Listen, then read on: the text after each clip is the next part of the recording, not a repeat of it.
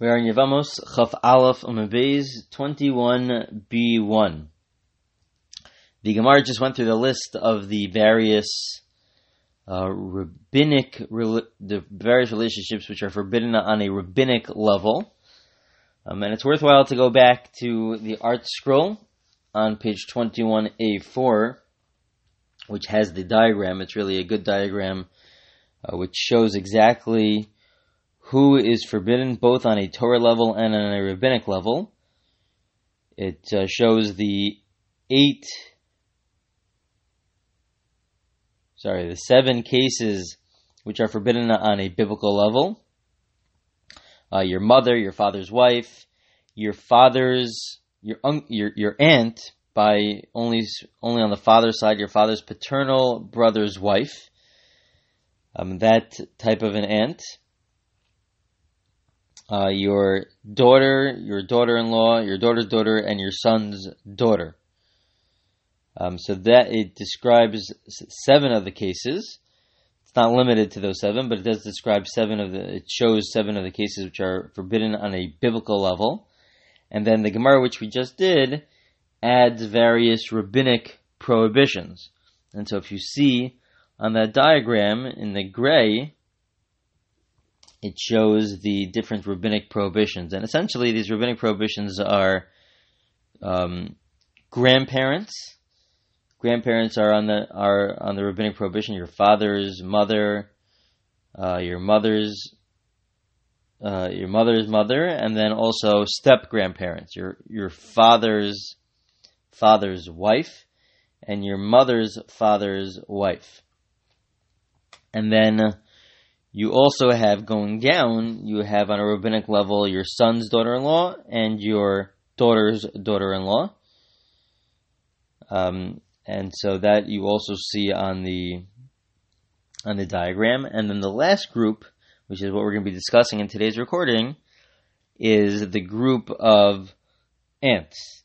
And so we mentioned how you're on a biblical level, the father's paternal brother's wife is a Torah prohibition on a rabbinic level, they also prohibited the father's maternal brother's wife and the mother's paternal brother's wife.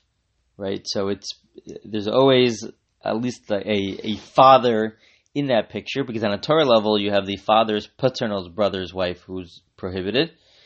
Uh, on a rabbinic level, they said the father's maternal brother's wife, um, or the mother's paternal brother's wife. So the Gemara is going to want to know now, this is what the Gemara will discuss in this recording, it's really just one question that we'll do in this recording, is did the rabbin, did the, did, is there a rabbinic prohibition for the mother's maternal brother's wife, where there's absolutely no father involved at all, where it's just the mother's maternal brother's wife.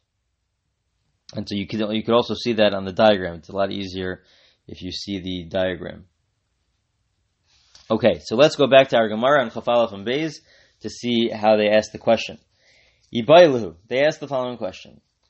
Eishes me'aim mahu. What is the status? Is there a prohibition with regard to the mother's maternal brother's wife? What's the what's the law? So the Gemara presents both sides to what exactly are they asking? Eishes av Ve'eshes achei menaim de'ikatzar av hu degazru rabbanon. Aval hecha delakatzar av lo gazru v'hu rabbanon. Odil moloshna. Do we say that the cases that we know of already where there's a rabbinic prohibition, there's at least some aspect of the father? Why is it necessary to have an aspect of the father? This is a general rule which is which we have actually seen in the past, which is that when it comes to family, when it comes to defining what we call mishpacha, it's it's based on it's primarily based on the father. We had in the past achva achva miyakov, uh, that brothers are brothers based on Yaakov, based on the fact that they have the same father. Yaakov was the father for all of the twelve children, even though they had different mothers. And mishpacha, when we discuss family, that's primarily based on the father. There are different things which are based on the father and different things which are the statuses which are defined based on the mother. As we've also saw in the past, the mother defines the status as to whether or not the child is Jewish. Here, the father defines the is the primary factor in terms of uh, whether or not it's viewed as considered as part of the mishpacha, as part of the family. And so the Gemara is asking here, in all the rabbinic prohibitions, there's at least some sort of connection to a father, whether it's the father's maternal brother or it's the mother's paternal brother and their their wives. Uh, so that's the rabbinic prohibition. So do we say that? But in a case where it's the mother's maternal brother's wife, where there's no father involved whatsoever, they did not decree. There's no, there's no rabbinic prohibition in that case. Or do we say that there's no difference? The Gemara wants to know that no, maybe they, they prohibited all different types of aunts. All different types of relationships where there's an aunt, so then that's the case that they prohibit it. That's what the Gemara wants to know. So the Gemara first says they object to the question. The Amr of Safra, Rav Safra says he gufa gzer vanam nikum nigzer gzer gzera. Rav says I don't understand. Of course that it's permissible because there's a concept. This is a general concept that when there's a rabbinic prohibition, which is there to create a fence, we do not create a rabbinic prohibition where it's a fence to a fence to a Torah violation. When the rabbis create a prohibition, it's just to create one fence, but they will never create a fence to uh, to prevent you from violating the rabbinic prohibition, which itself is there to prevent you from violating a Torah prohibition. They'll only create one fence; they will not create uh, two fences. Uh, and over here, in, in, this case, the whole the whole reason why the aunt on a rabbinic level is prohibited is because of the case of the father's paternal brother's wife, the father's uh, paternal brother's wife, and so therefore they made a rabbinic prohibition for these other cases where there's some sort of father involved. That's one one type of offense. To then say that there's another prohibition for a different situation where it's the mother's maternal brother's wife, that would be creating offense to offense. So it's clear that there's no rabbinic prohibition. So Rava says back, no, it's not true. Amarava atukulu lav gzer Rava says, I don't. What are you talking about? For we have many cases here in what we just discussed, where it seems like it's a gzer l'gzera, where it seems like it's a decree to protect another decree. It's a fence to pre- to prevent you from violating a rabbinic decree. What are the cases where we could prove this? Imo erva. We have a few cases. He's going to present, I think, three cases. Imo erva. Your mother is a biblical prohibition.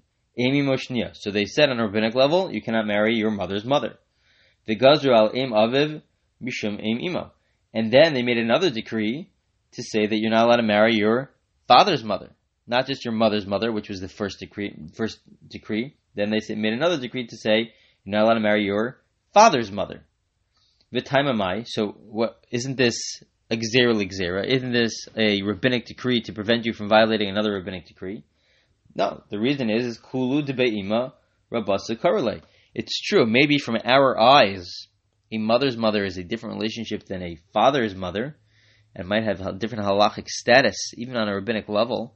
But at the end of the day, they made a, a rabbinic prohibition for both because they're both called grandmothers. At the end of the day, everyone it's colloquially referred to as grandmothers, even though it's a different type of grandmother. A mother's mother and a father's mother might have different halachic status. But because everybody refers to them as grandmothers, so the rabbis they put them in one category and they and they prohibited all grandmothers. So it's not a gzera l'gzera, it's not a rabbinic decree to prevent you from violating another rabbinic decree, but they're all under the category of grandmother, so that you don't marry your actual mother. So it's not a rabbinic decree to prevent you from violating another rabbinic decree. It's all falls under grandmother. And similarly, another example, Eshes Aviv Irva your stepmother is a biblical prohibition, your father's wife. So then they, they, as a result of that, they prohibited your father's father's wife, your step grandmother. Then they made another rabbinic decree, because your father's father's wife is prohibited. They then said that your mother's father's wife is prohibited. There's a pro- rabbinic prohibition to marry your mother's father's wife. uh, isn't that a zera? Isn't that a rabbinic decree to pre- prevent you from violating a rabbinic decree? No, there too. The time my kul abba rabba karule. No, they're all called your grandfather's wife, even though it's a different type of a grandfather. One's your father's, one's your father's father, one's your mother's father. Still, they're all called. Everyone refers to them as your grandfather's wife, so it's all under the same category. And similarly, if you have your the um, your your father's paternal brother brother's wife is a biblical prohibition. Your father's paternal brother's wife. So then they made a rabbinic prohibition for your father's maternal brother's wife. Mishum Av So then they made a second rabbinic prohibition of your mother's paternal brother's wife based on the fact of the first rabbinic prohibition of your father's maternal brother. V'taimamai. Why do they do this? Why would they make a second rabbinic prohibition? We generally don't do that. Same reason. Dekulu. Because in all these cases, it's referred to as your uncle's wife.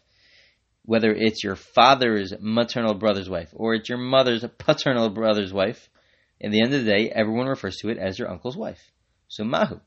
So don't don't ask the question that uh, we don't we never have like zero. We never have a rabbinic prohibition to prevent you from violating another rabbinic prohibi- prohibition. Over here, it's not about the fact that it's trying to prevent you from violating another rabbinic prohibition. It's just they all fall under the same category of what people refer to them as, whether it's grandparents or step grandparents or uh, your aunt.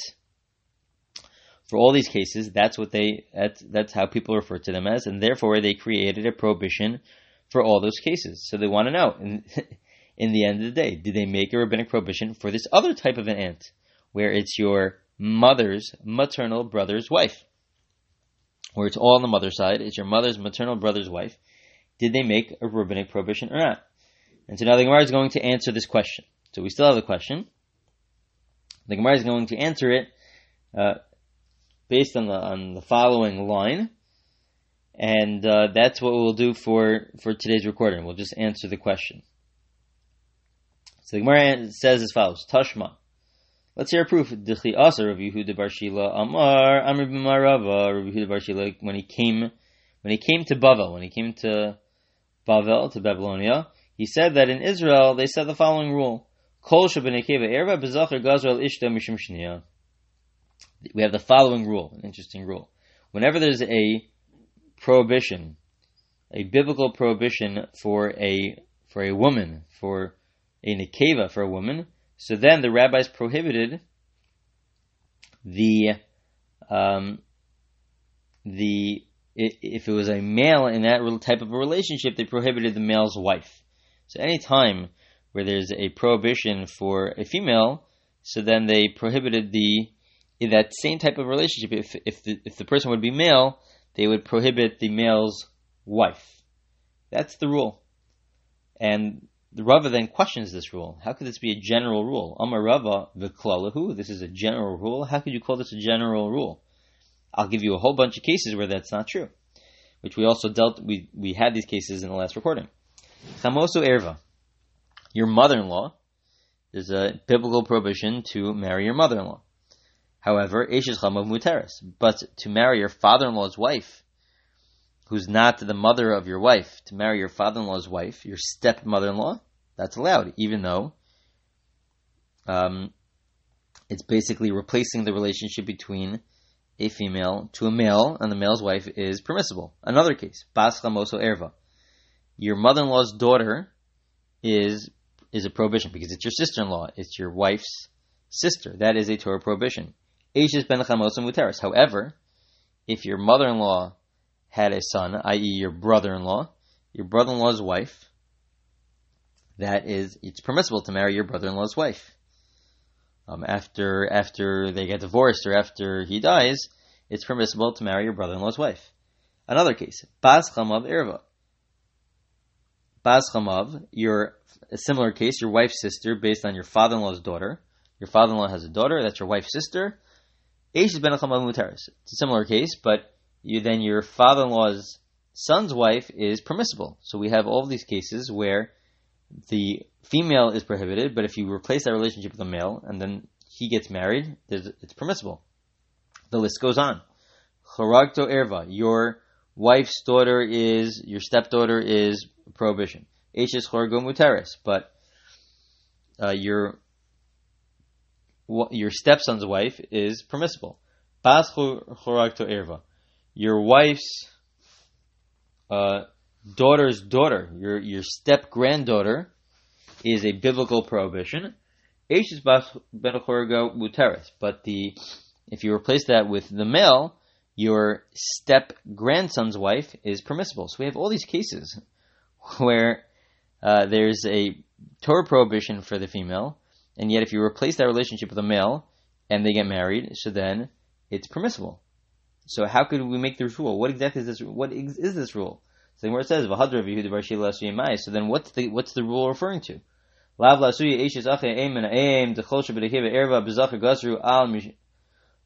al ishta mishum. Uh, so it must be, we're answering our question now, it must be that the, when he says that this is the rule, it's coming to include the following case. The case that we're asking about. The case where uh, your father's maternal brother's wife is a rabbinic prohibition. Your mother's maternal wife, uh, paternal paternal brother's wife is also a rabbinic prohibition. The Gemara asked about what about your mother's uh, maternal brother's wife. Well, your mother's maternal brother's wife is also a replacement of your own. Let's say you have a, your mother. Your mother has a sister. Your mother has a maternal sister. That is also a Torah prohibition. There's a Torah prohibition to marry your mother's maternal sister. And so this rule is saying, well, replace the female for a male, your mother's maternal brother, and they get married, the wife. That is a rabbinic prohibition. And that's what the rule is referring to. The rule is referring to the case where your mother's maternal sister is a Torah prohibition. Replace it with a male, now it's your mother's maternal brother. And they get married, so then that's the case where there's a prohibition. So that, that that's the case, and that answers our question that really there is a rabbinic prohibition. It seems to be for a different reason. It's, it's through marriage. Um, it's because of it's replacing the mother's uh, sister for the mother's brother and the brother's wife.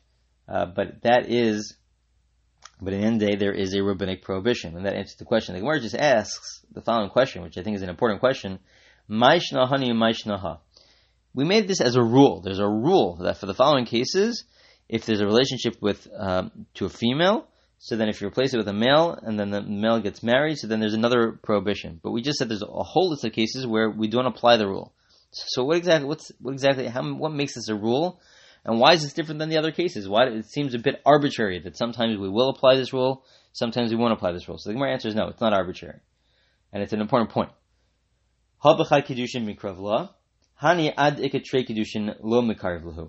In cases where there's just uh, the relationship is a relationship is just based they're blood relatives, where they're already blood relatives. It's just and then when you replace the female for the male and they get married, that's when we're going to have a rabbinic prohibition. So, for example, the mother's sister is a blood relative.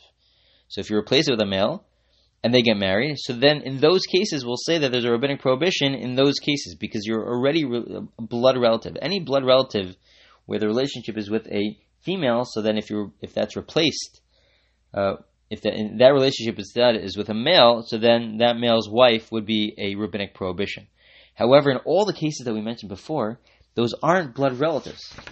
Those are through marriage. Those are all relatives through marriage. Whether it's, if you go back through the cases, whether it's a mother-in-law or a father-in-law's um, child, or it's your stepdaughter or stepson. Those are all through marriage. You're related to all of them through marriage. It's all because your wife, son. So then you're not prohibited to their wife uh, because that's already all through marriage. So this rule only applies in cases where you're related through, to blood relative. So then whenever there's a blood relative, so then we'll make a rabbinic prohibition to say that if that situation is not a female, but it's a male, that relationship is a male, so then we also prohibit the male's, uh, that person's wife. And so it's, a, it's an important rule. That rule itself is an important rule. Uh, so we will stop here in the Gemara and we'll continue in the next recording.